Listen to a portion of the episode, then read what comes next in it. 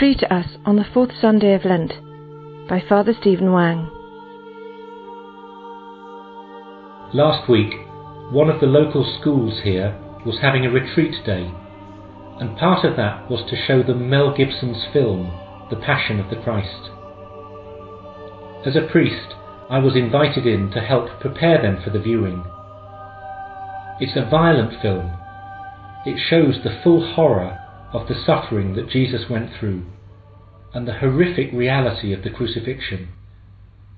It's shocking and disturbing. It's hard to connect this experience of violence and suffering on the screen with the beautiful words in the Gospel reading today that God loves the world so much that he gave his only Son, that Jesus came to bring us life, to lead us to salvation that he brings light to our darkened world.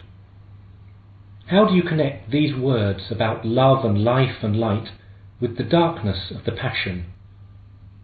This was my worry as 200 teenage boys prepared to see this film. But the film itself is very subtle and helps us to see the connection between the love of Jesus and his passion. First, there is the beautiful use of flashbacks.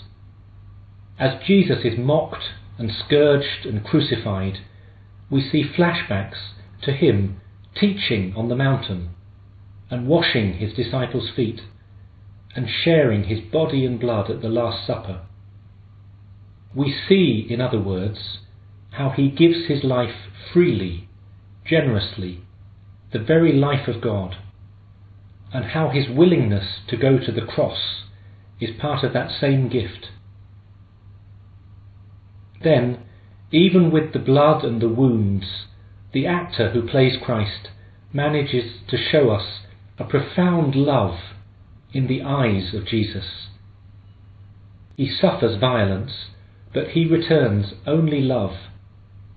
And we see how the eternal gift of life mentioned in the Gospel reading is not just an abstract gift, but a gift of new life given from one heart to another in the most difficult circumstances. We see what this gift of eternal life cost him. And finally, as Jesus falls under the weight of the cross, he catches the eye of his Blessed Mother, and Mel Gibson, the director, has him whisper to her, Behold, I make all things new. It's a clever image.